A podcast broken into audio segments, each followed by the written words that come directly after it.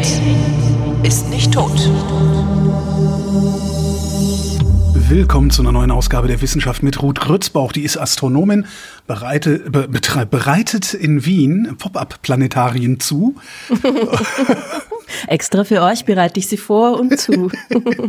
und ich lasse mir von ihr erzählen, was es im Universum für orges Zeug gibt. Und im Vorgespräch, da mhm. haben wir uns unterhalten über Chips, also Kartoffelchips.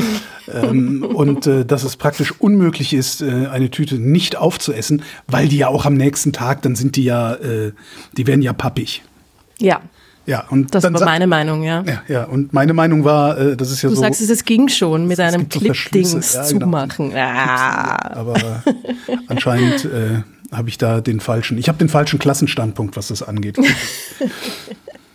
Und dann sagt die Ruth so, ja, das ist ja eigentlich schon das Vorgespräch äh, zu unserem äh, Scientific Topic des Tages. Mhm, mhm, mhm, mhm. Haben, und dann haben wir einfach schnell angefangen, ne? Genau. Und ich frage mich gerade, oh geil, Space Chips. Space Chips. Sp Space Chips. Kann das zusammenpassen? Space, Space Chips. Chips, what? Na, also, äh, also es, es wird einfach, es wird einfach äh, ein bisschen heavy heute. Kalorienreich, meinst du? Kalorienreich. Kalorienreich und knusprig. Es wird schwer. Knusprig, wird schwer. möglich. Bin mir nicht ganz sicher. Auf jeden Fall wird es ein bisschen ähm, magenfüllend, ja. Oder eben gerade auch nicht. Hm. Materie, Antimaterie. Mm, äh, uh, ah, oh, wäre eigentlich gar nicht so schlecht. Nein, nein, nein, Antimaterie ist, äh, Antimaterie ist uns zu kompliziert. das klammern wir Anti, aus. Anti-Pringles wie, also die, naja, von der Krümmung her sind ja die Pringles äh, so sattelförmig, mhm. wie quasi die, das, das sich ähm, mm, immer schneller ausdehnende Universum. Also die, die Form passt schon irgendwie ein bisschen. Was? Auch. Achso, darüber wollte ich eigentlich überhaupt nicht reden. Aber echt? Das, also Pringles sehen aus wie das sich ausdehnende Universum? Na, wie das quasi negativ gekrümmte Universum. Okay. Also das ist ja auch, ist auch ein krasses Thema. Naja, also das, das Universum hat ja, äh, soweit wir glauben oder beobachten können, so far, eigentlich fast keine Krümmung. Das ist ja auch sehr erstaunlich. Das Universum ist ja flach. Das ist ja erstaunlich flach. Flach? Flach. Ich dachte, das wäre. Du dachtest, es wäre dreidimensional, oder? Na, so rund, dachte ich. Na, nein, nein, nein. Es ist, es ist nicht wirklich rund. Also es ist natürlich dreidimensional, ja, aber flach, also okay, stell dir vor, der Raum ist von so, wie in so, wie in so alten Computerspielen oder so alten Science-Fiction-Filmen mit so, mit so einem Raster durchzogen, mhm. so grüne Linien, mhm. so, ein, so ein Muster, ja, mhm. so würfelig irgendwie. Und das, wenn alle diese Linien bis auf Ewigkeit, in alle Ewigkeit parallel zueinander sind, beziehungsweise normal aufeinander. Also wenn das alles quasi immer genauso bleibt, dann sagt man, es ist flach, es ist nicht gekrümmt. Ja. ja, also ganz normaler Raum, so irgendwie. Ja. Und es ist aber, wenn da jetzt natürlich Zeug drin ist in dem Raum, dann führt das dazu, dass der Raum gekrümmt ist. Mhm. Und ähm, früher dachte man ja, dass der Raum möglicherweise so kugelförmig gekrümmt ist. Ja, das mhm. nennt man dann positiv gekrümmt. Das heißt, es ist so ein bisschen so mh, mm, in sich geschlossen und es ist quasi genug Masse da, damit sie quasi das Universum zusammenhält und ja. eben auch die Expansion des Universums zusammenhält und aufhält, vielleicht sogar irgendwann mal. Mhm, ja. Mhm. Das dachte man früher, so vor den späten 90er Jahren des letzten Jahrhunderts, ja.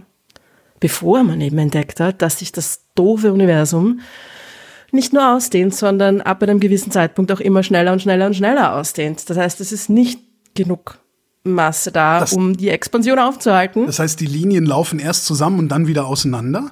Ja, nein, eben, also mm, es ist die dunkle Energie, die da, dafür verantwortlich ist. Wir wissen nicht, was es ist, wir haben keine Ahnung, ja, gut, mhm. aber es ist eben nicht wirklich so jetzt pur die, die, die Krümmung des äh, Raums. Natürlich ist die Krümmung des Raums auch verbunden mit dem, was im Raum drinnen ist, ja.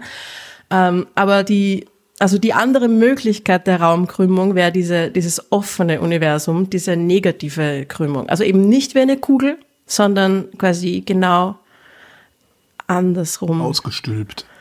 ausgestülpt. Und das, wenn man das quasi versucht, es ist natürlich eine Art ähm, mm, nicht wirklich jetzt als dreidimensionales Objekt vorstellbare Geschichte, ja. Das ist mein Problem, glaube ich, gerade, ja. Das ist das ja. Problem. Aber wenn man das quasi in einer, mm, sagen wir mal jetzt, dreidimensionalen ähm, äh, Analogie runterbricht, dann ist eben der positiv gekrümmte Raum eine Kugel, Ja.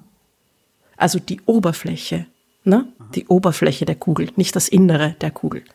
So, ja. Und in einem negativ gekrümmten Raum ist es ein sattelförmig, also, Also eine eben Schüssel. ein bisschen wie ein Pringle.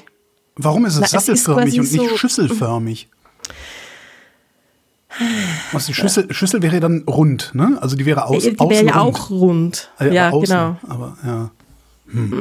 Es ist eben so, dass es quasi sich, es muss sich so überall ähm, dann in die andere Richtung offen nach außen krümmen. Und das, wenn du, es ist eigentlich nicht möglich, das auf eine wirklich jetzt so anschauliche Art und Weise In, in, mit, Zu mit- erklären. Ja, aber ist ja auch gar nicht das Thema der Sendung. Uh, vielleicht daher- ist es möglich, das auf eine anschauliche Art und Weise zu erklären und ich habe nur keine gute Analogie. Aber es ist ja so, dass das Universum quasi weder scheint, anscheinend, ja, weder, weder sehr stark positiv noch negativ gekrümmt ist. Es ist ja anscheinend richtig flach. Mhm. Und das ist schon auch irgendwie erstaunlich, weil es gibt jetzt eigentlich keinen Grund, warum Also es es so ist- flach sein soll. Es ist durchschnittlich flach. Es, ja, Da- genau. da- und also der- auf so ein großen, Pringel, großen, großen, so ein Pringel, Skalen, weil der ja. sattelförmig ist, ist ja auch durchschnittlich flach. Also wenn ich den Pringel aberwitzig groß mache und dann, oder? Nicht? Auf, also, Ja, aber dann schon so, dass das anders ist, leicht anders als nur ganz flach. Ne? ja, ja, nee, klar, ja. Also wenn, dann ist diese Krümmung natürlich sowieso sehr quasi klein, ja. Also Ja, sehr, ja, ja. Die ist jetzt auf sehr, sehr, sehr großen Skalen äh, zu messen, beziehungsweise kommt zum Tragen. Also da ist jetzt sowieso nicht quasi neben mir super stark gekrümmt, ja, klar, Mhm. das nicht. Ähm, aber es wäre doch, äh, wenn da eine Krümmung da wäre, dann könnten wir die mittlerweile schon messen. Und es sieht eben so aus, als wäre die nicht da. Ja, so weil es hat natürlich, es kann natürlich immer noch ganz, ganz, ganz, ganz, ganz schwach gekrümmt sein mit ewig vielen Nachkommastellen. So und dann irgendwann merkt man's, ja. Und wir haben es immer noch nicht genau genug gemessen. Ja, aber es ist schon, wir kennen es schon so gut, die Krümmung des Universums, dass es, dass man sagen kann, es ist quasi so gut wie flach. Oder ein Donut. Äh. Hab ich mal irgendwo gelesen. Ein, ein, ah, Donutförmig. Allerdings wäre auch, wenn du äh, aus einem Donut ein Stück rausschneidest, das wieder ein Pringel. es kommt auf das Stück an, das du Sicher? Nee, du hast immer eine Krümmung nach innen und nach außen. Oder? Ich weiß. Oh, das wird jetzt gerade ganz dünnes Nein. Eis, merke ich wenn gerade. du, wenn du ein Stück, wenn du ein Scheibchen aus einem, aus einem Donut rausschneidest, Stimmt, hast ja. du ein, hast du ein Scheibchen. Aber das ist dann sogar flach, je ja. nachdem, wie klein es ist.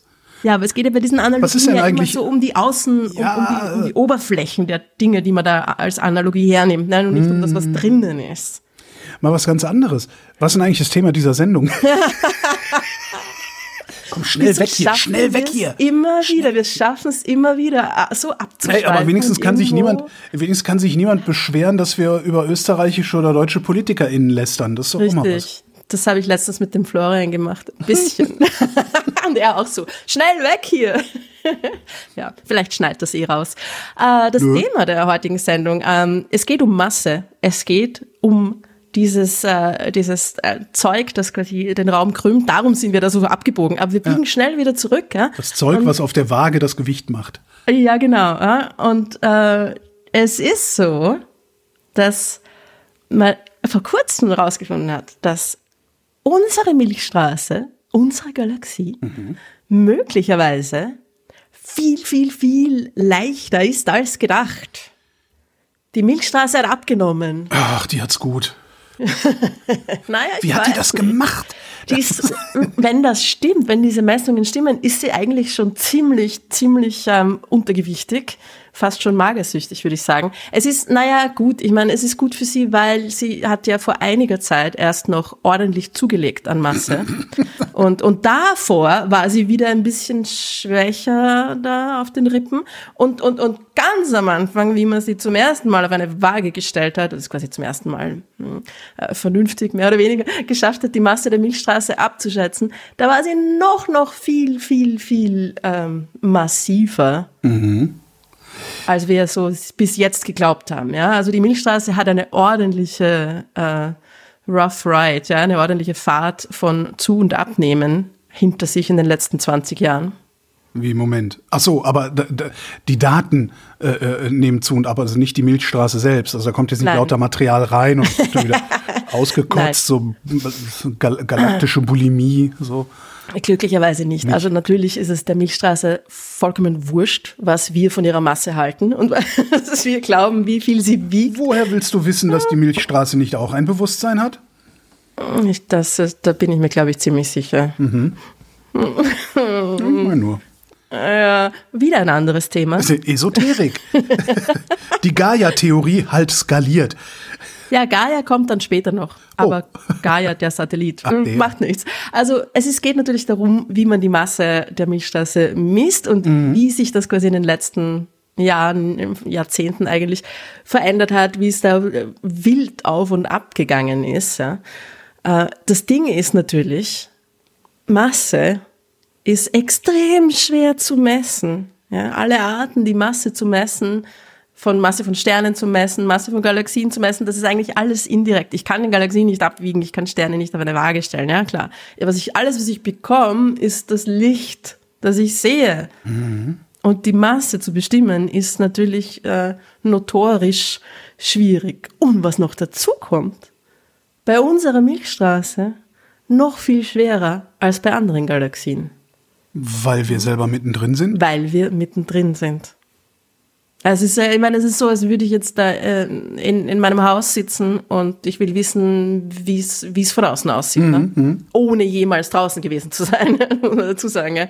Weil ich war noch nie aus meinem Haus draußen und frage mich, wie das Ding wohl von außen aussieht, wie es aufgebaut ist und, und wie schwer es ist, so ungefähr. So ja. geht's uns. Da ja. müsste ich einen, einen, Spiegel finden, der irgendwo draußen rumsteht. Ne? Hm, ja, das, das wäre gut. Das ist leider nicht in, im Rahmen unserer technologischen Möglichkeiten. einen riesigen Spiegel anzubringen. Was ich natürlich machen kann und wie, wie, die, wie, wie es auch quasi angefangen hat, ist erstens mal äh, aus dem Fenster schauen. Ne? Also mal rausschauen und schauen, was da so für andere Häuser da draußen irgendwie rumstehen. Mhm. Und dann sieht man die anderen Galaxien. Und weil und wir ganz genau wissen, dass es eine Bauordnung gibt, so. können wir davon ausgehen, dass genau. unser Haus so ähnlich aussieht wie alle anderen Häuser. In gewissem Sinne ist, stimmt das. Das ist ein guter Vergleich eigentlich. Es gibt eine Art ähm, intergalaktischer Bauordnung. Ja? Also es gibt auch schon Galaxien, die einfach irgendwie ausschauen. Die nennt man dann irreguläre Galaxien. Die, denen ist es vollkommen egal. Ja, haben die Vogonen noch nicht Hand ja, angelegt. genau. Aber das sind nur sehr wenige. Ja? Also die meisten Galaxien, es sind ja tatsächlich der, die große Mehrheit, drei Viertel aller Galaxien, einfach so wie die Milchstraße. Ja? Mhm. Also wir sind, wir sind der totale, das totale Elkhaus, ja, das totale Standardbausatz, ähm, Fertigteilhaus. Also galaktisch sind wir eigentlich irrelevant. Ja, das, da, intergalaktisch. Ja, galaktisch Inter, intergalaktisch, nicht, galaktisch, ja. Naja, ich meine, es ist natürlich schon so, dass jetzt diese Häuser na, dann schon noch ein bisschen anders sind. Manche haben vielleicht ein bisschen mehr Dämmung obendrauf am Dach oder mhm. andere haben äh, fette Blumenkästen und wollen ein bisschen angeben oder so. Ja. Also die, die sind nicht, nicht alle gleich und es sind die anderen Galaxien natürlich, je genauer man schaut, kommt man immer mehr drauf, die sind natürlich doch alle ein bisschen unterschiedlich. Ja. Aber ich kann bei den anderen Galaxien halt einfach viel, erstens ihre Struktur viel einfacher bestimmen, weil ich sie einfach sehe. Ich sehe die von oben. Ja. Mhm. Die Milchstraße sehe ich von innen, von der Seite. Wir sind genau in diesem ganzen, in dieser ganzen Messe, in diesem ganzen Chaos aus Staub und Gas und Sternen und Bewegung und Ding drinnen. Und es ist extrem schwierig, da quasi das Ganze, ganzheitlich, die Milchstraße zu beurteilen. Aber wir sind doch andererseits auch relativ weit draußen.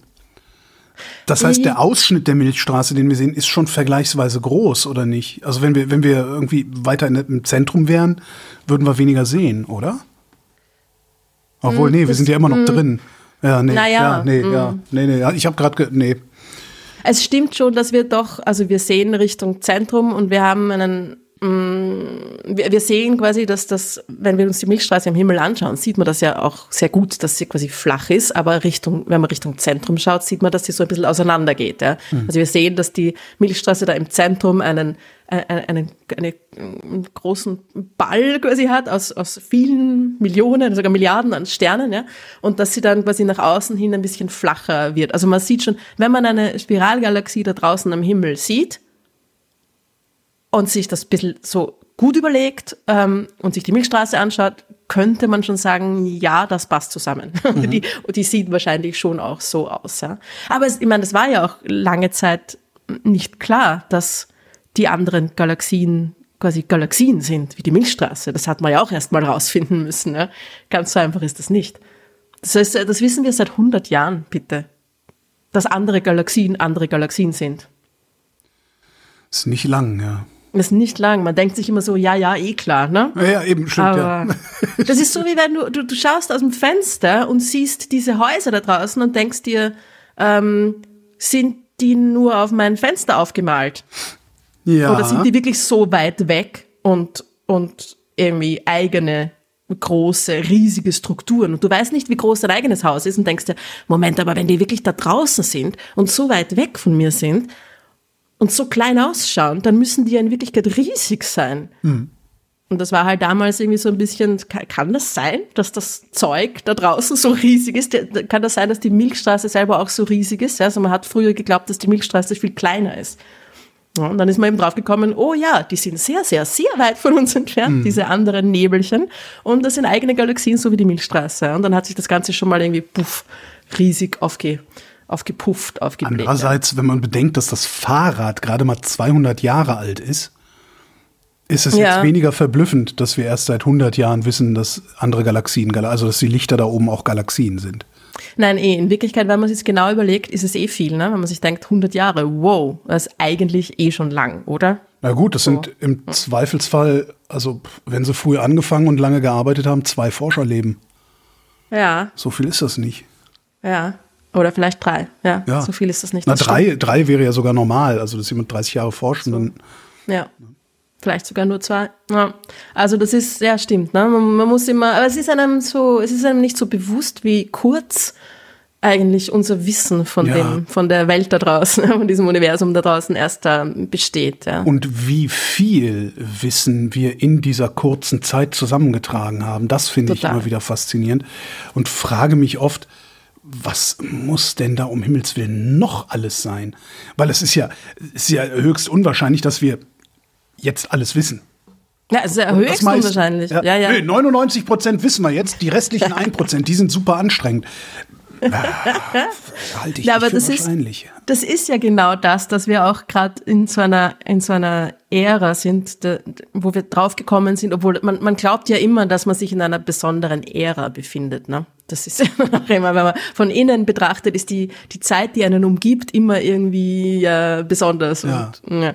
Äh, aber es ist jetzt wirklich so, dass wir 95 Prozent also wir wissen, dass wir 95 Prozent des Energiegehalts des Universums nicht kennen. Ja, das wissen wir schon. Wir wissen, wie, viel, wie extrem viel wir noch nicht wissen. Und das ist der erste Schritt. Das ist ein, ein großer Schritt. Zu wissen, wie viel man nicht weiß, ist eigentlich alles, wonach man streben kann. Ja? mehr, mehr geht fast nicht. Ja? Weil es immer so viel da draußen geben wird, was man nicht weiß. Und nur wenn man, wenn man das Wissen um das Nichtwissen erhöht, hat man ja überhaupt irgendwie ja, eine Chance.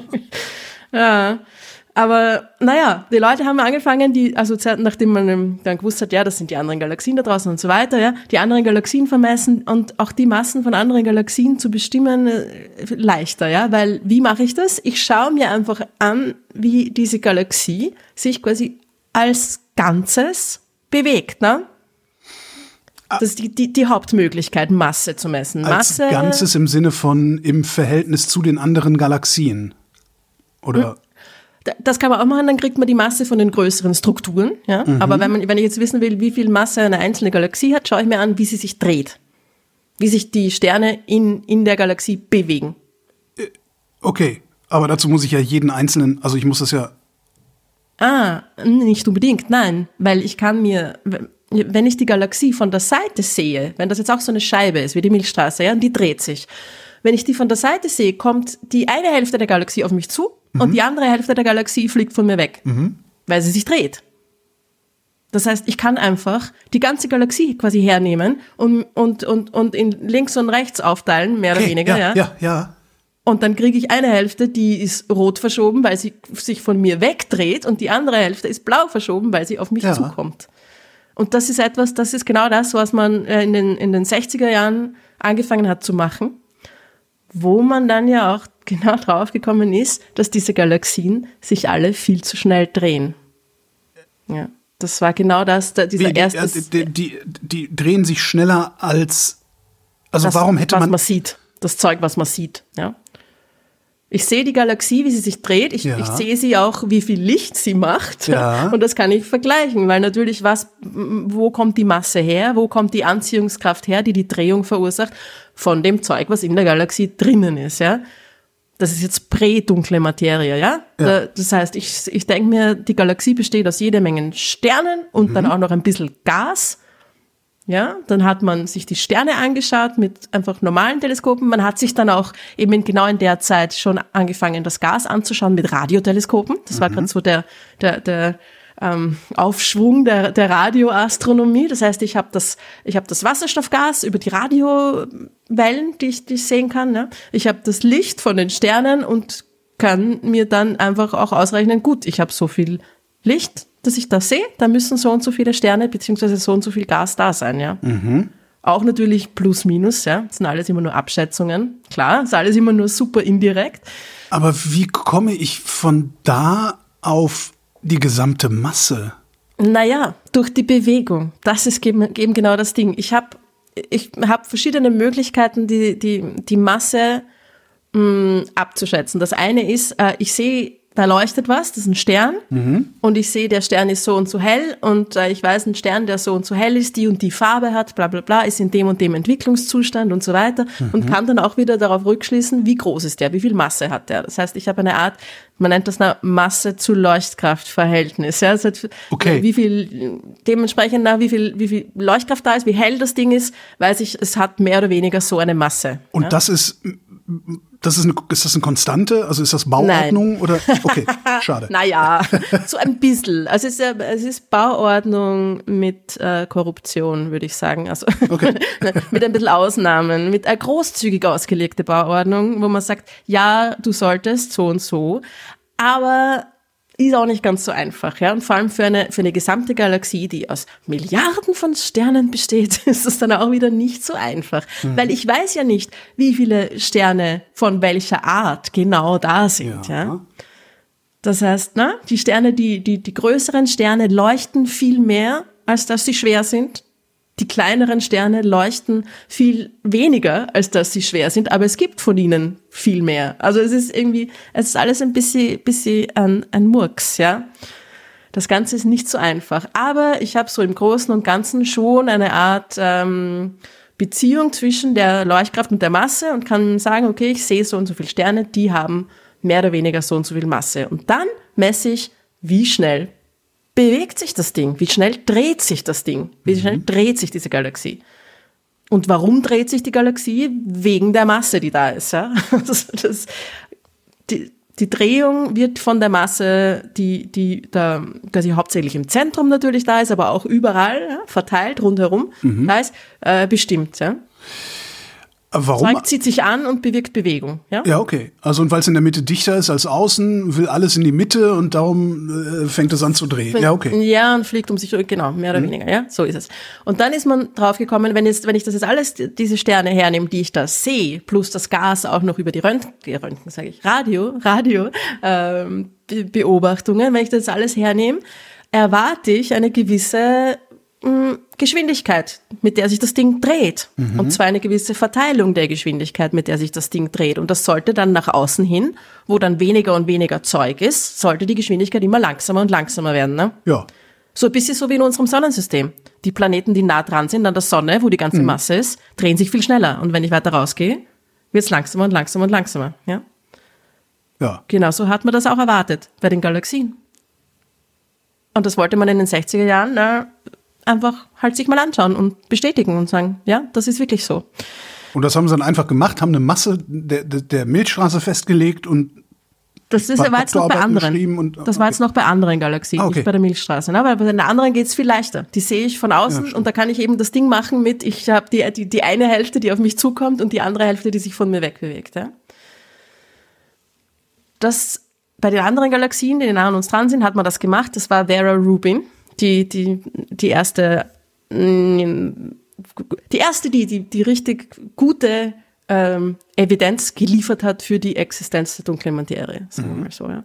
Weil eben diese Galaxien sich alle viel zu schnell drehen. Die drehen sich und zwar wirklich viel zu schnell. So fünf, ein Faktor fünf bis zehn in der Masse, ja. Also die drehen sich so schnell, dass wenn da nicht mindestens fünfmal so viel Masse und Anziehungskraft da wäre, die das Zeug zusammenhält, dann müssten die sich auflösen. Die müssten d- durch die Gegend fliegen. Ja.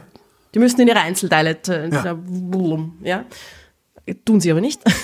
Und drum, ja, das war so dieses, das erste Mal, ha, da ist was. Da ist viel mehr Masse da, als das, was ich sehe. Und so kann man eben über die Geschwindigkeit, über diese Drehgeschwindigkeit, die Gesamtmasse abschätzen. Ja, ich kann über das Licht, das ich sehe, äh, in verschiedenen Wellenlängen, ja, kann ich die, die, das normale Zeug, das da ist, abschätzen, die normale Masse, weil die leuchtet. Und dann kriege ich zusätzlich äh, quasi da diese, das, was nicht leuchtet, über die Diskrepanz, ja, über den Unterschied zwischen der Masse, die ich sehe, und der Masse, die ich sehe, die da sein muss, weil sich so schnell bewegt. Ja.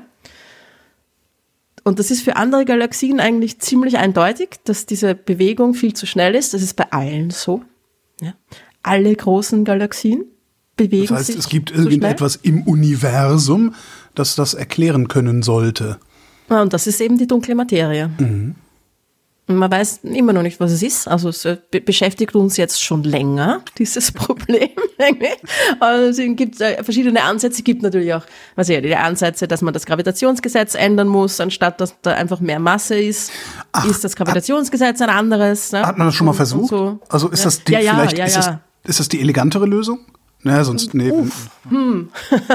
Wenn es so einfach wäre, wäre es natürlich die elegantere Lösung. Und die, die Motivation für diese quasi elegantere Lösung war ja auch genau dieses, diese Messungen der, der Drehgeschwindigkeiten von Galaxien, weil plötzlich kommst du drauf, Moment mal, alle Galaxien haben mehr oder weniger fast den gleichen Faktor von zu viel Masse, ja. Das heißt, die dunkle Materie ist gleich verteilt übers Universum? Genau, das, da ist quasi mehr oder weniger in allen Galaxien ist irgendwo so ein Faktor, es war meistens so ein Faktor, na, so fünf bis zehn, ja, also innerhalb der, der Ungenauigkeiten, das alles sehr schwierig zu messen, ja, ist ein Faktor, ein Faktor zwei Fehler bei Massenbestimmung einer Galaxie ist total normal, ja, also das ist nicht so, ja, äh, und sagt man, es ist ein Faktor sechs, sieben, acht, der an Masse fehlt, wo sechs bis achtmal mehr Masse da sein muss, die ich nicht sehe. Das heißt, das ist eigentlich mehr oder weniger immer der gleiche Faktor. Ja? Es könnte jetzt sein, dass ich einfach das Gravitationsgesetz um diesen Faktor quasi anpassen muss, wenn der überall gleich ist, der Faktor. Ja? Aber na, gute Idee, ja, gute Idee, sicher. Ja, so wäre sehr elegant. Ja, mal einfach ein, ein, ein, ein, ein Beschleunigung, eine Art Grundbeschleunigung hat man da eingeführt, ja, in diesem Modell. Und das heißt, die Beschleunigung kann quasi nicht weniger werden als ein bestimmter Wert. Und wenn ich in die Außenbereiche der Galaxien gehe, wo immer weniger und weniger los ist, ja, und das Zeug sollte sich immer langsamer und langsamer bewegen, kann es aber nicht, weil es da quasi diese Minimalbeschleunigung gibt. Ja? Also im Gegensatz zu einer Geschwindigkeitsbegrenzung, also ne, ge genau das Gegenteil. Es gibt eine, eine Mindestgeschwindigkeit oder eine Mindestbeschleunigung. Ja? Ja, das ist aber Die das, was deutsche Autofahrer glauben, was auf den Ja, Schildern steht, genau. wenn da so ein roter Kreis mit einer Zahl, einer schwarzen in der Mitte ist. Das ist richtig, die Mindestgeschwindigkeit, genau. ja, die Galaxienforscher, äh, die sich mit dieser Modified Newtonian Dynamics, so nennt man diese, diese Theorie, beschäftigen, äh, glauben anscheinend auch an diese Mindestgeschwindigkeit. Nein, es war natürlich eine gute Idee, es war wirklich eine gute Idee. Und äh, ist aber jetzt alles doch nicht so einfach, weil natürlich ganz viele andere große Strukturen wie zum Beispiel Galaxienhaufen und ich weiß nicht was und so weiter und so fort, ja, äh, dann doch nicht alle so gleich sind. Es gibt Galaxien und vor allem bei den kleinen, bei den Zwerggalaxien ist das ziemlich deutlich geworden. Es gibt Galaxien, die enthalten sehr, sehr viel dunkle Materie und andere Galaxien, die halten, enthalten fast keine dunkle Materie. Was man gemessen hat, wiederum aus der Art und Weise, wie sie sich bewegen. Ja. Aber die, äh, wenn, wenn die sich aber trotzdem noch alle viel zu viel schneller drehen, bedeutet das dann, dass da, wo viel helle Materie ist, wenig dunkle Materie ist und umgekehrt? Naja, wenn sie sich alle, also bei den großen Galaxien hat man ja diesen fast gleichen Faktor bei den, bei fast allen, ja. Also das heißt, wenn mehr sichtbare Materie da ist, ist auch mehr dunkle Materie da. Okay. Und das macht ja irgendwie auch Sinn von der Entstehung von Galaxien her, ja, also von den Simulationen her. Weil wenn ich eine, wenn ich anfange mit einer gewissen Ansammlung an dunkler Materie und dann bilden sich da irgendwie Sterne aus dem Gas, das da ist, und dann sollte ich quasi eigentlich da einen ähnlichen Faktor kriegen bei unterschiedlich großen Galaxien. Ja. Ah, eine. Galaxie, die zehnmal so groß ist, sollte, da sollte auch zehnmal so viel dunkle Mhm, Materie da sein, weil sie eben in einer dichteren Region entstanden ist. Ja. Also das, das passt eigentlich schon ganz gut zusammen. Aber es ist eben nicht ganz so einfach, ja. Und es ist äh, in, vor allem in kleineren Galaxien oder eben auf noch in noch viel größeren Strukturen, ja, so auf in Galaxienhaufen, Superhaufen und so weiter, äh, Größenskalen, ist das mit der dunklen Materie dann doch nicht ganz so ausgewogen, sondern ähm, da, da, da gibt's verschiedene Beobachtungen, wo man sagt, ups, da ist jetzt irgendwie sind zwei kollidierte Galaxienhaufen zum Beispiel und ähm, da sieht man, dass die meiste sichtbare Masse woanders ist als die meiste nicht sichtbare Masse. Und das ist natürlich auch super. Woher super weiß ich denn, wo die strange, nicht sichtbare Masse ist, wenn ich die Aha. nicht sehen kann? du, du willst mir doch hier einen Bären aufbinden. Du. Ja? Durch den wunderbaren, einzigartigen, großartigen Gravitationslinseneffekt, indem ich schaue, dass äh, wie ich beobachte Galaxien, ja, ganz viele, und dann sehe ich, dass die da so komisch verzerrt sind. Mhm. Denk mal, what is happening to them? Ja? Und es sieht ein bisschen so aus, als wäre ich da mit einer riesigen Linse drüber gefahren, Ja. über das Bild. Ja? Das ist alles verzerrt. Und diese Linse ist unsichtbare Masse. Weil genau das macht Masse. Masse krümmt den Raum, Masse Ja. verbiegt das Licht wie eine Linse. Und genau so kann ich unsichtbare Masse durch diesen Gravitationslinseneffekt im Universum quasi tracen. Ja? Ich kann das äh, bestimmen, das Ze- Zeug, was da sein muss, von, der, Ja. von den verbogenen Galaxien. Ja? Und das hat man natürlich auch schon gemacht. Das heißt, äh, ja, also im Grunde weiß ich alles über, eigentlich weiß ich alles über dunkle Materie. Nur halt außerhalb der Milchstraße, quasi. naja, nein. Ich also, weiß alles ja, über dunkle Materie, aber außer, dass ich sie, außer wie ich sie anpacke, wie ich sie Außer was sie mache. ist. Außer was sie ist, ja. Also wir haben Welche sehr, Teilchen sehr viele, das vermitteln. Ja, so. genau. ja, ja, ja. Wir haben sehr, sehr viele äh, Indizien, sehr viele Beobachtungsstücke äh, aus unterschiedlichen Dingen, ja, Galaxien, Galaxienhaufen, bla bla bla, äh, Gravitationslinseneffekt und so weiter und so fort, die alle darauf hindeuten, dass diese dunkle Materie da sein muss und dass da eben so viel andere Materie, die wir nicht sehen können, äh, verteilt ist und die, die die Geschicke des Universums das muss ja auch bestimmen. super frustrierend sein. Also du kannst sehen, dass Licht irgendwie damit interagiert. ja? Also, ja, eben nur durch die, die Krümmung des Ja, Raums, genau. die es verursacht, ja. Genau. Nur durch die Gravitation, ja. ja, aber mehr kannst du nicht sehen. Das ist, Ja. ich glaube, ich würde Ja. verrückt werden. Ja, und es ist der Großteil, es ist der Großteil. Ja. Na, es ist ein Faktor 6 ungefähr mehr dunkle Materie im Universum da als sichtbare Materie. So, jetzt haben die in den 1960er Jahren haben die diesen Spaß gemacht und haben gesagt, so die Milchstraße wiegt jetzt so und so viel. So, und dann haben sie eben das mit der Milchstraße, die, die ersten richtig guten Messungen der Masse der Milchstraße sind erst aus den 90er Jahren. Aus den 90ern. Es hat ein bisschen länger gedauert bei der Milchstraße, weil man eben, was musst du machen um die Bewegung? Du willst die Bewegung, ja? Du musst Ja. die, du, du beobachtest all diese, all diese Lichtpunkte da, ja? Und in der Milchstraße kann man natürlich die Sterne besser sehen. Das heißt, eigentlich kann ich die, die, die, die, die einzelnen Sterne, ja? Ja, ja. Und ich kann mir gut anschauen, ähm, wie viel Masse hat dieser einzelne Stern, wie viel Leuchtkraft hat er. Das heißt, ich kann dieses Masse zu Leuchtkraftverhältnis in der Milchstraße selber viel genauer untersuchen und so weiter. Ja? Also die, die leuchtende Masse der Milchstraße kennen wir sehr gut. Ja. Die normale, die sichtbare Masse der Milchstraße. Jetzt ist es aber so, dass ich quasi, ich will ja die Gesamtmasse. Ich will ja wissen, wie schwer ist das Ding quasi äh, overall und ich will wissen, wie viel dunkle Materie ist da drinnen. Ja, da muss ich mir, also suche ich mir einfach, da suche ich mir einfach messen. irgendeinen Stern am anderen Ende der Milchstraße aus und gucke, Ja. wie schnell der da rumflitzt. Ja, und das, geht- und das, Was das man haben so macht. gemacht. Halt einfach nicht nur einen anderen, sondern vielleicht ein bisschen mehr als einen. Ja? Mhm. Und jetzt brauchst, was du brauchst, ist natürlich mehr als einen, viele und springender Punkt, die müssen so weit draußen wie möglich sein, weil durch die Bewegung ähm, messe ich eigentlich immer nur die Masse, die weiter drinnen ist als das Ding, das sich bewegt. Ja?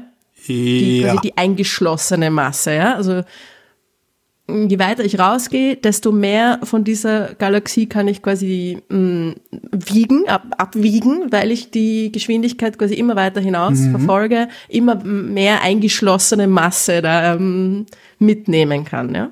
Dazu müssen Das wir heißt- aber durchs Zentrum der Milchstraße durchgucken können und da ist ziemlich hell, ne? Ja, erstens das, aber ich kann natürlich auch nach oben und unten schauen. Also das, so, das ja, geht gut, schon ab. Ne? Das ist jetzt nicht so das Hauptproblem, aber ich muss weit raus. Und weit draußen sind sehr wenige Sterne. Hm. Und weit draußen ist weit von uns weg. Das Mhm. heißt, schwerer zu beobachten. Drum hat es wahrscheinlich so lange gedauert. Ja? Aber die, was, was ganz praktisch ist an der Milchstraße und auch an anderen großen Galaxien, sind diese Kugelsternhaufen, die sie haben, die meistens in so einem, also das sind wirklich, wie der Name sagt, Sternhaufen, ein Haufen von Sternen, kugelförmig da mm, angeordnet. Ja? Ja, das ist das, was Scha- so, schauen sehr so, hübsch aus, was so ja. doofe wie ich als eigene Galaxie wahrscheinlich interpretieren würden. So, ja. das ist da quasi, wenn man die, die, die ähm, Arten von Galaxien, die es gibt, verfolgt, zu kleiner und kleiner und kleiner, kommt Mhm. man irgendwo da so bei einer unsichtbaren Grenze an, die es auch nicht wirklich gibt wahrscheinlich, wo man dann zu den Kugelsternhaufen weitergeht. Ne? Also die Okay. sind quasi wirklich so zu klein, um eine eigene Galaxie zu sein. Quasi Ähm, Galaxien. Qua quasi Galaxien. Ja? Und die sind schon sehr alt, die haben sich schon sehr früh gebildet und die sind recht weit draußen. Die sind nicht in der Scheibe, die machen nicht mit bei dem Scheiben, bei, dem, bei, bei dem, der Scheiben-Gaudi, sondern die sind da draußen im, im, im Halo, ja, so Ja. in diesem Bereich, der überall so um diese Scheibe noch herum ist. Machen aber natürlich bei der Bewegung mit, weil sie ja auch angezogen werden von der Masse, die da drinnen ist in der Galaxie. Ja? Und dann hat man eben die Geschwindigkeit dieser Kugelsteinhaufen vermessen und ist so weit wie möglich rausgegangen und ist dann draufgekommen, ja, die Milchstraße hat zwei Milliarden, nein, Blödsinn, das nächste, Billionen. Bi- Äh, das ist immer mit diesen englischen Billions Billion, Billion, Trillion, ja, ja. Scheiß, ja. Äh, zwei äh, Billionen, zwei Billionen mal die Masse der Sonne in Gesamtmasse. Das ist viel. Ja? Also ungefähr so ein Faktor 10 mehr als sichtbares Zeug. Das ist, ist Aber das im stimmt ja gar Rahmen, nicht. Aber Hast du gesagt. ja, naja, das waren so die ersten Milchstraße ist Fett äh, Messungen, wo man vielleicht auch einfach ne, die Gesamtmasse ein bisschen überschätzt hat, weil dann vielleicht die, die Entfernung auch, man muss, ich muss ja nicht nur wissen, wie schnell das Zeug ist, sondern auch, wie weit es weg ist. Und das ist auch schwierig. Ja? Hm. Wenn man die, die Entfernung nicht genau gekannt hat, die, die Geschwindigkeit zu messen schwierig ist und so weiter, hat man das Ganze vielleicht ein bisschen überschätzt. Ja?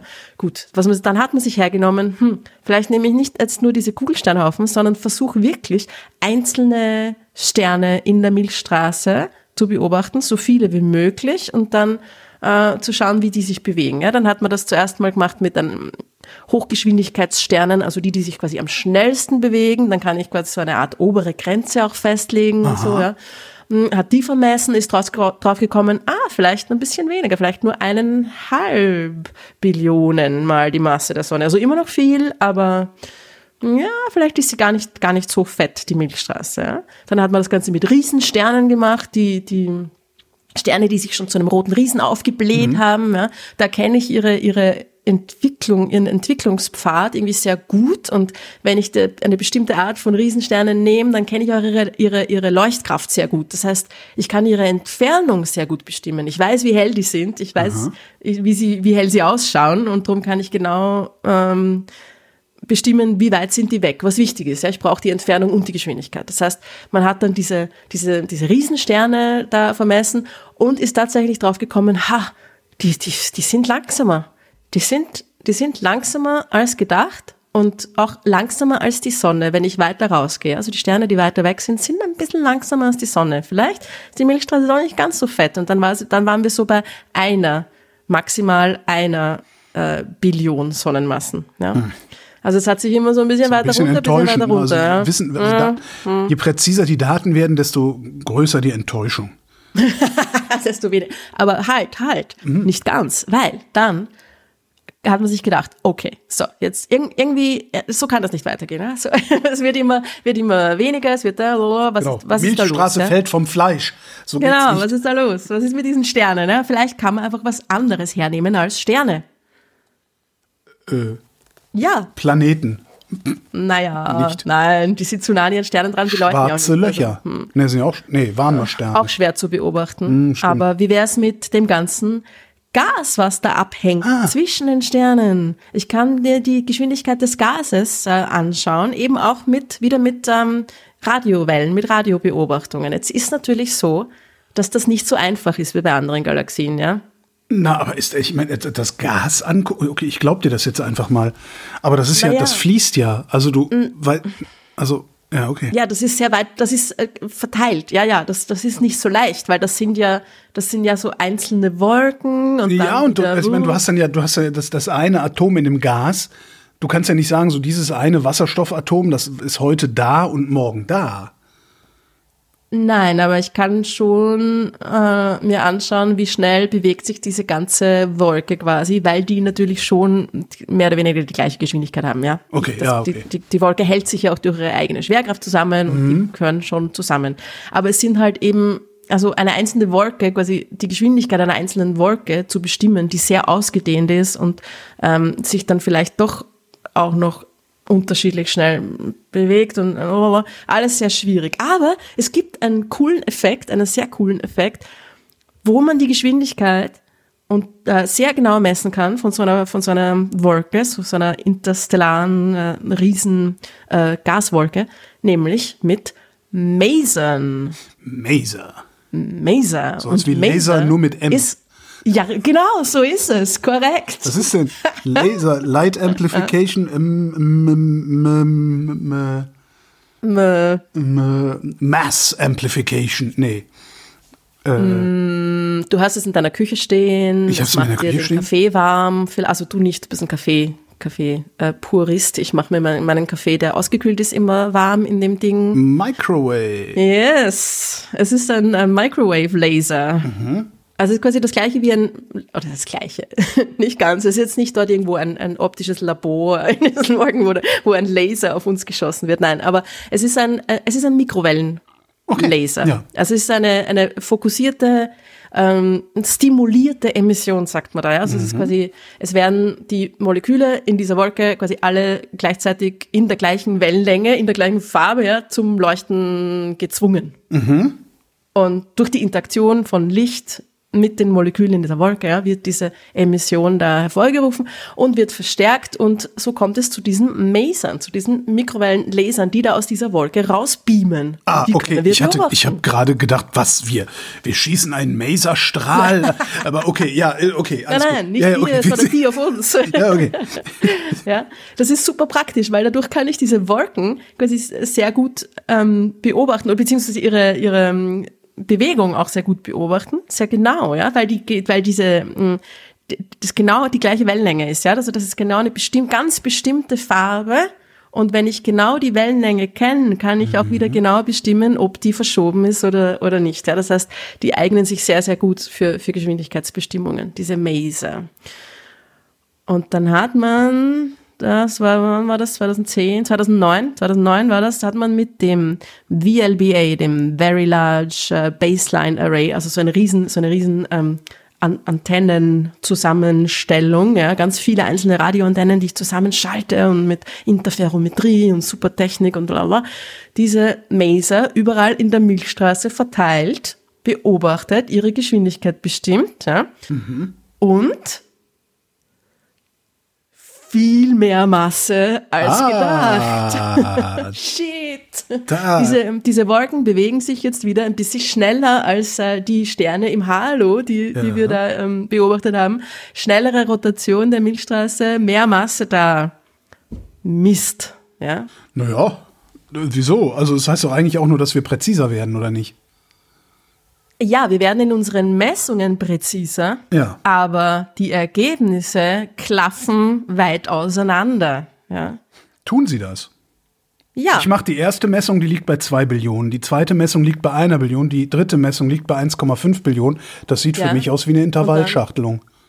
Naja, du hast da zuerst mal zwei, dann hast du eineinhalb, dann hast du eins, dann hast du wieder zwei. Also es geht immer so hin und Ach her. so, ne? okay. Es geht quasi die ganze Zeit, so- es ist zuerst ein bisschen runtergegangen, dann durch die Radiomessungen, durch die Maser-Messungen wieder Das heißt, wir bleiben, rauf, wir bleiben ja. nicht innerhalb eines Bereichs zwischen 1 und 2 Billionen Sonnenmassen, Doch, sondern doch, aber, aber wir, wir schöpfen quasi alles in diesem Bereich aus. Ja? Also,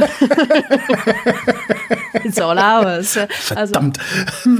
wenn man äh, genauere Messungen und vor allem auch, äh, wenn man, man hofft, ja, dass Mhm. wenn man Messungen von unterschiedlichen Dingen, die aber das Gleiche anzeigen sollen, nämlich die äh, drunterliegende Gesamtmasse, ja, der, mh, hab, dann sollte das ja irgendwie konvergieren auf einen Wert, oder?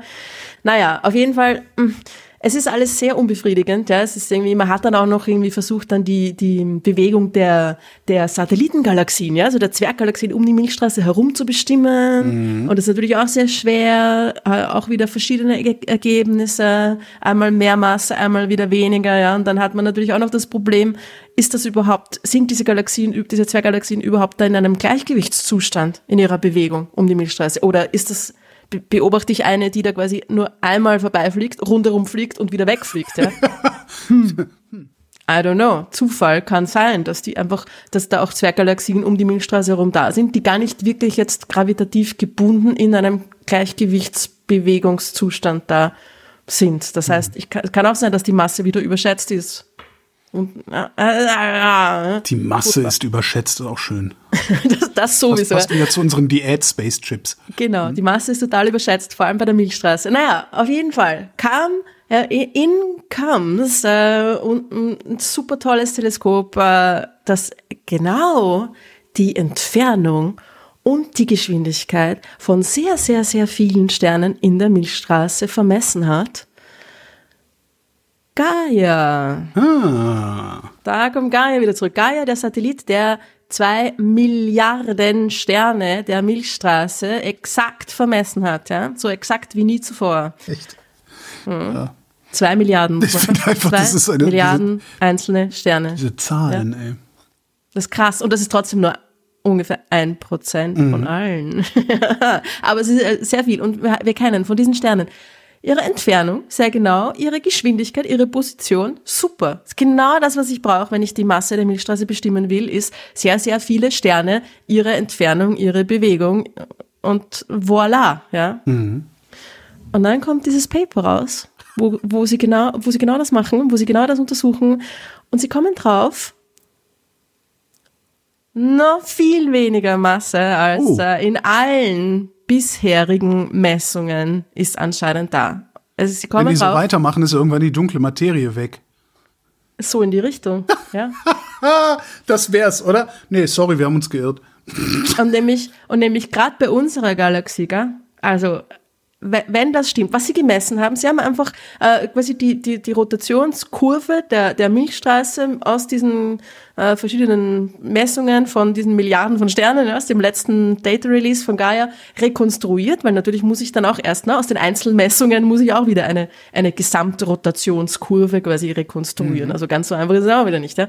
Und zwar so weit hinaus wie nie zuvor. Also sie haben einfach die, die Entfernung, weil Ga- Gaia so mh, exakte Messungen hat, auch in großen Entfernungen, haben sie quasi den, die Entfernung, bis zu derer ich die, die, die Bewegungsgeschwindigkeit, die Rotationsgeschwindigkeit messen kann, da hinausgeschoben, mhm. so weit wie nie zuvor. Ja? Das heißt, wir haben jetzt Messungen hin, bis hinaus ungefähr äh, zu einem Radius von 25 Kiloparsec. Das ist äh, also 80.000 Lichtjahre. okay. Ja? Die Sonne ist bei 8 Kiloparsec. Radius vom Zentrum weg. Und wir, können, wir gehen jetzt raus bis 25, also ähm, mehr als dreimal die Entfernung der Sonne nach, nach draußen. Das ist, das ist richtig weit. Ja? Und was haben sie beobachtet? Also in Sonnennähe, sie haben natürlich auch die Sterne in, in, in Sonnennähe und weiter drinnen dazu genommen, um das Ganze auch zu vergleichen mit bisherigen Messungen und so weiter. Äh, in unserer Umgebung bis hinaus, bis circa die doppelte Sonnenentfernung, ja, passt gut und die Geschwindigkeit bleibt gleich die, die Geschwindigkeit in Sonnennähe 220 Kilometer pro Sekunde. So schnell ist die Sonne, ja? Mhm. 800.000 kmh. Wir sind sehr schnell unterwegs. Mhm. Ne? Es gibt so einen Comedian, äh, ich weiß gar nicht, wie der heißt, der ist auch, auch ein Amerikaner, der, der, der erzählt halt genau solche Sachen und sagt immer so, That makes no sense! Steht auf dem Bühne und schreit rum. Everything is made out of molecules. I'm made out of molecules. The air is made out of molecules. How do they know that they're a chair? It makes no sense! Das ist ein sehr, sehr, ich weiß gar nicht, wie der heißt. Den finde ich sehr lustig. Ich Weil das, ist, ein das ist halt, älterer Typ. Nee, so lass den, so, nee lass den mal so 40 sein oder sowas. Ah, okay. It makes no fucking sense. No fucking sense. das könntest du jetzt vielleicht das als neue Tagline statt, oh, ah, was, wirklich? Genau. It makes no sense. It makes no sense. 800.000 Kilometer, ja. Aber da das sieht man auch mal, was für eine Kraft die Gravitation ist. Ja.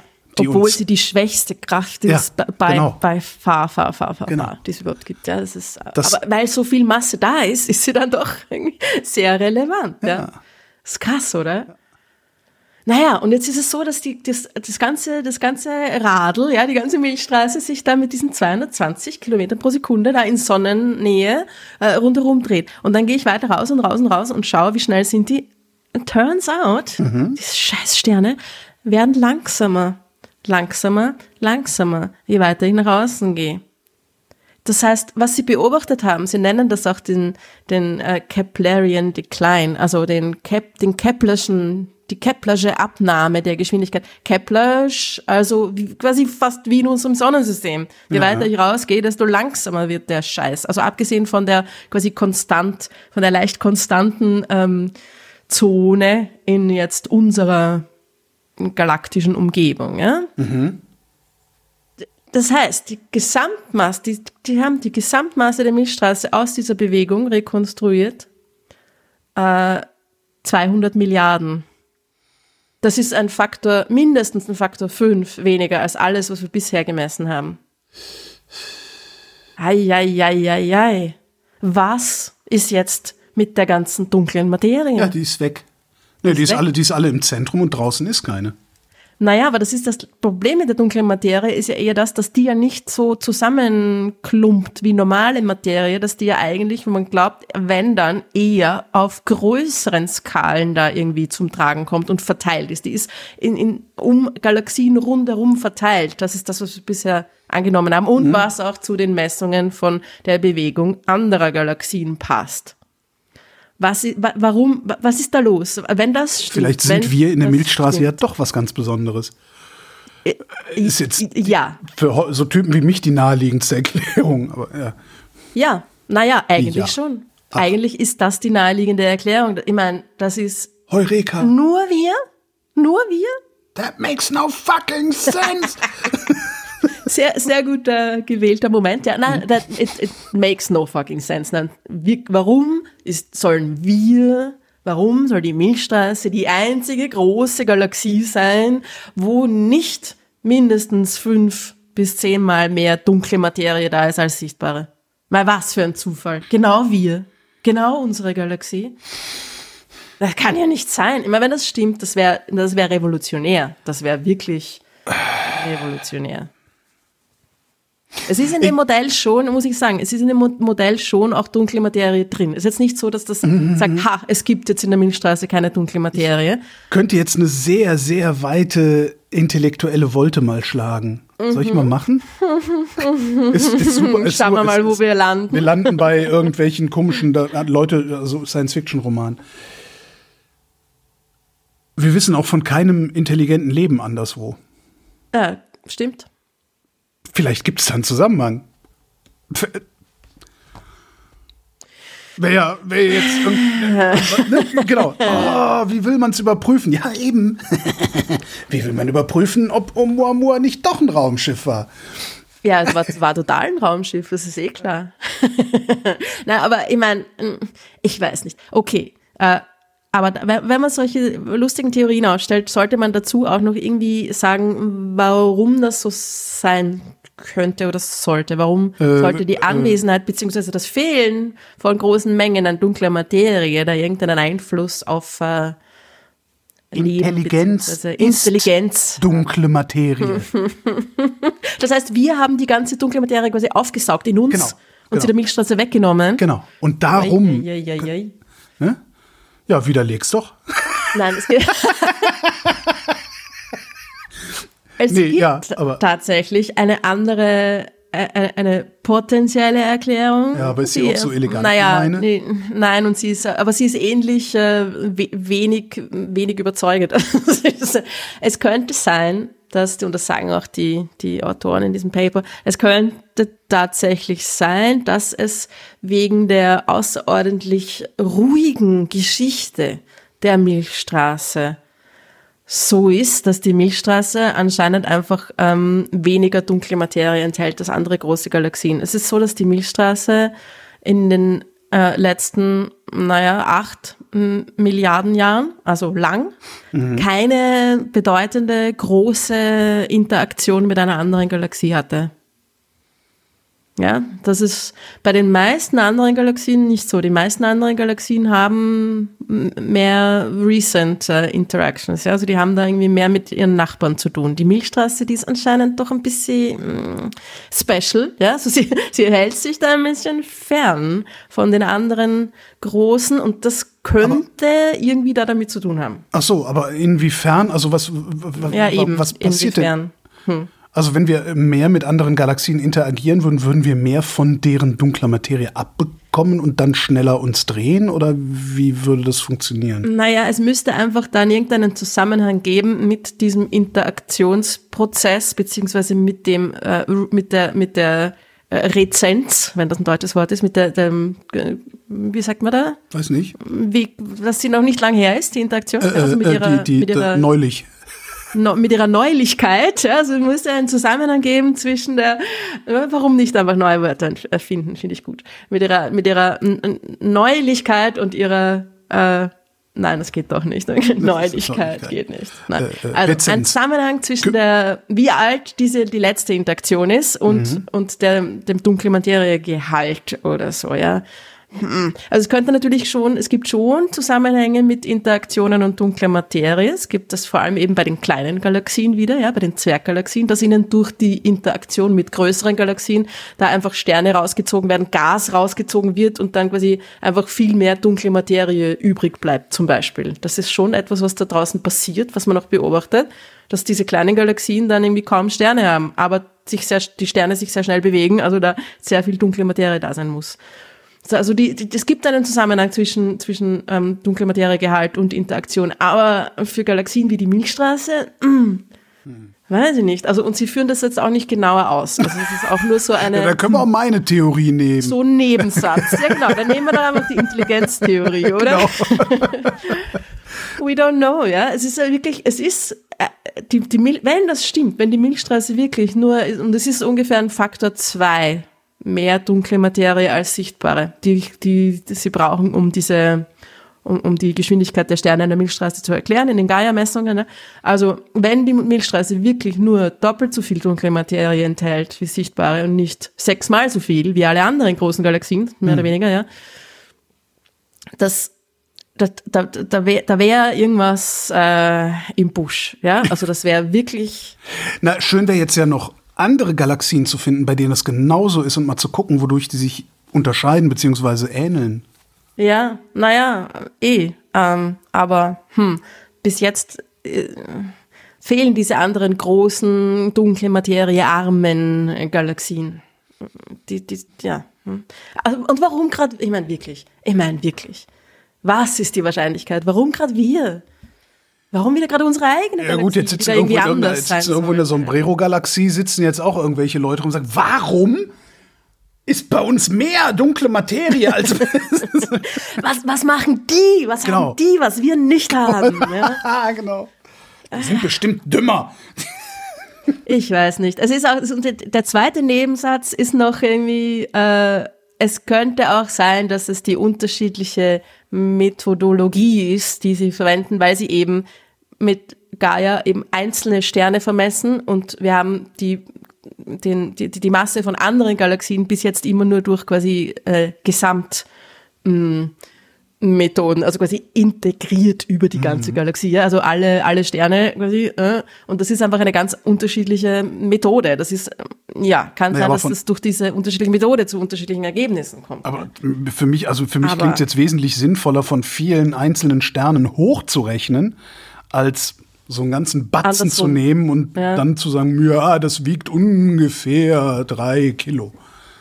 Eh, und warum sollte auch das, also es ist eine unterschiedliche Methode und unterschiedliche Methoden führen immer zu leicht unterschiedlichen Ergebnissen, aber das ist jetzt kein leicht unterschiedliches Ergebnis, ja. Das ist schon Schwer unterschiedlich, ja. schwer unterschiedlich. Ja. Massiv leicht, unterschiedlich. Leicht unterschiedlich. Es ist massiv unterschiedlich, weil leicht. Es ist alles Ja. kompliziert. Also man müsste eigentlich in anderen Galaxien auch Einzelsterne vermessen und zwar auch ein paar, gleich ein paar Milliarden, damit man auf der sicheren Seite ist. Ja. Mm, Tja, Schicken wir Gaia halt dahin. schick mal Gaia doch in einfach in eine andere Galaxie. Ich schreibe einen Projektantrag. Ja, du mach das. Und, und du das mit deiner Intelligenztheorie auch gleich hinein in den Genau, Projektantrag. um, nur um, damit das, um das zu Bescheid wissen. überprüfen. Genau. Ruth Grützbauch, vielen Dank. Ja, gern. Und euch vielen Dank für die Aufmerksamkeit.